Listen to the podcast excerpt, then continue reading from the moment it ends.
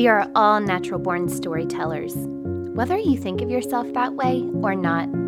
The stories that mold and shape our lives oftentimes become foundational parts of our growth, healing, and even generational experiences. Welcome to Awaken Your Soul, a storytelling podcast that shares moments of awakening, trials and tribulations, truth, and vulnerability in the words and voice of the featured storyteller. And now, a life changing story from this week's guest. Hello, my name is Heather Ivany. It's an honor to be a part of this podcast.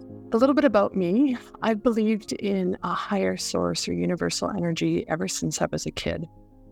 Now, that doesn't mean that I don't have times where I question if source could take care of me, especially in relationship to daily survival based needs.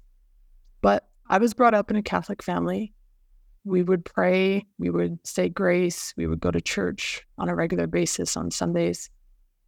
And even as a young kid, I, I saw through some of the lines of the Catholic uh, religion. And as a teenager, I rebelled from religion and I moved into the direction of spirituality. I was drawn into yoga in university as I was dealing with burnout and overwhelm. And as a result, of starting this initiation into yoga in university, I've been a devoted yogi for over 20 years.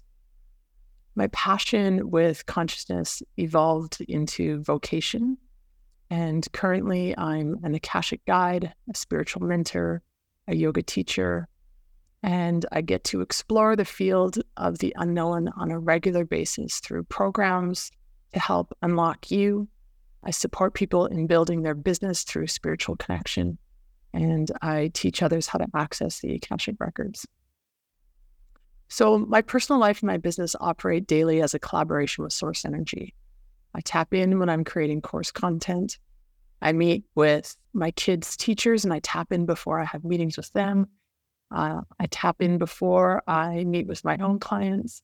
And I even use the field to go into the future version of myself and help to plan different goals and, and things that I want to experience in this lifetime. So, earlier this year, when I received an email inquiring about my services for some VIP clients, I wasn't surprised that this came into my orbit because I'd been calling it in. Outside of my private one on one clients, I wanted to work with a group of clients on a regular, consistent basis. And I was imagining it would show up in a corporate offering how it came in was an opportunity to work with members of a royal family. Now, I'm not someone that holds anyone of the royal status on a pedestal. Uh, and I fully trust that we are guided to come in contact with the people that we're meant to work with through different spirit teams connecting and communicating with each other. So I don't discriminate um, one way or another when people come into my field started off by doing a background check to ensure that this PR individual was valid. And once I confirmed that the website was legit and the links um, all worked out, I proceeded to move through the interview process with him. Now, this process went on for about six weeks. In that time, I was asked to send some short videos, two to eight minutes, just answering various questions about my business, my services, how I work with clients, uh, my prices, and long term contracts. I still remember the day I got the message that I had landed the contract for all eight members of the family, and they were agreeing to pay me in full for the um, prices that I was requesting. So I was both elated and actually casual all at once. Part of me was like, wow, it's really happening. And part of me was also, of course, it's happening. You've been walking towards this for the last two years. From here, we signed a service agreement. There was insurance payments that were required by both parties to be held in a neutral account to protect each of us from breach of services. At the time, I was also asked to clear my current schedule as I'd be working full time with these clients. I went shopping for supplies needed for in person retreats that we'd be doing together. I hired some fellow colleagues to help with the influx of workload that I was receiving. After many delays, long story short, four months later, I realized that I was involved in a very elaborate and extensive business fraud. And when people hear this who know me, they often ask if you're so connected and you work with the Akashic Records, how did you not know? And here's a couple answers that I give to that question. The first is when you're a kid and you believe in Santa Claus and you go to actually meet that big guy and you sit up on his lap, you're not looking for signs that he's fake because you believe. I did my background check on the PR person, and once his website and the links all appeared legit, I believed what we were building together was a legit agreement, and I went all in. Second is there's a misconception in the spiritual community that has you believe that connection to source gives you an inside edge on how to beat the game of life and not have setbacks. And I hate to break it to you, it's just not true. What advancement in spirituality does offer is the capacity to see your setbacks as opportunities. And it also widens the gap between the situation at hand and your reaction to it. This business scam or fraud penetrated many layers, including financial loss, website disruption, my faith in humanity, my ability to trust myself, and so much more. This man had me so busy, which is my own fault, um, that I was not checking in with myself. In my regular existence, um, outside of this particular situation, when I'm operating from a clear sense of self, self with a capital S, my health is my number one priority my physical, emotional, spiritual, and energetic health. This means that I move my body every day. I eat high vibrational foods and meditate. I share my feelings with trusted people, and I keep my communication with source energy open and available. When I became so fixated on landing this contract because the I ness in me wanted this next level so bad, it caused me to behave in ways that were very far removed from myself. I almost became estranged from me. Without a clear, felt sense of self, it was like my ego spellbound me into thinking that these other people's beliefs and impressions were my own. My ego even convinced me that my priority practices are not a priority.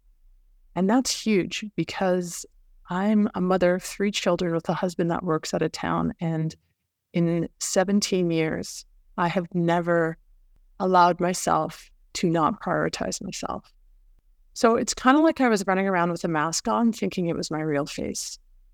Once I kind of got gobsmacked back into reality, I found myself a little bit disorientated who I thought was myself with a capital S was not. And now, like, how do I trust myself moving forward? So the healing for me began with a full stop. I had to slow the heck down. From there, I allowed myself to feel it all without believing it all. And this is a practice in and of itself to feel the betrayal, the shame, the guilt, etc., without believing that I'm naive, I'm too trusting, unworthy. It's really important to give time for the chemical alchemy in the body to move the emotions through before we bypass it and instantly go to what can I learn from this? So I really took my time here.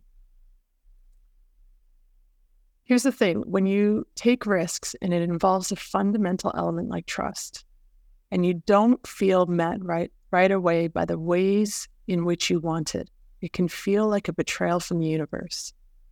It actually pings on patterns related to how we receive or experience love and care as a child.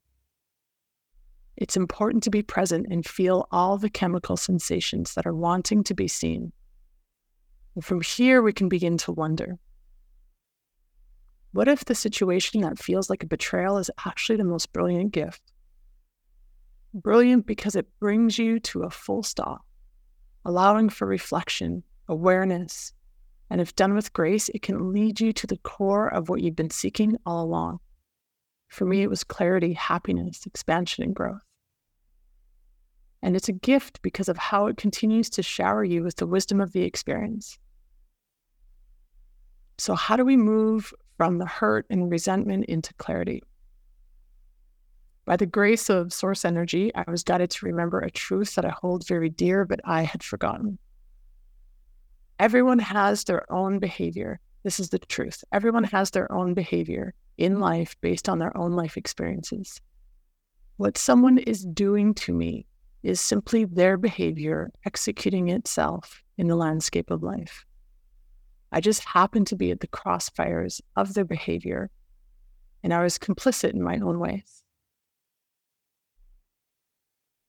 For me, how this became transformative is that it immediately took me out of my disempowered victim state and into an empowered state of curiosity and wonderment. What is my relationship to what happened? What am I thinking and believing about the situation based on perceived answers to questions that I really have no answers to? And because of what I've committed to in life, which is prosperity, love, transformation, and empowerment, I don't hang out in those dark zones for too long, which honestly is a miracle in and of its own and a testament to the power of practice. When things don't go my way, I no longer feel like I've done something wrong but I do sometimes forget to celebrate. And yes, that's right, celebrate. Celebrate that when things don't go my way, it's because they're actually going my way in a much bigger level. There are forces beyond my comprehension orchestrating high vibrational energy on my behalf in the most brilliant and creative ways. I'm moving in synchronicity with the desires of my heart that also desire me right back. I hope this is supportive for you. If you'd like to chat further, please reach out. My website is heatherivany.com. There's multiple ways that we can connect and start to create a conversation. Take care.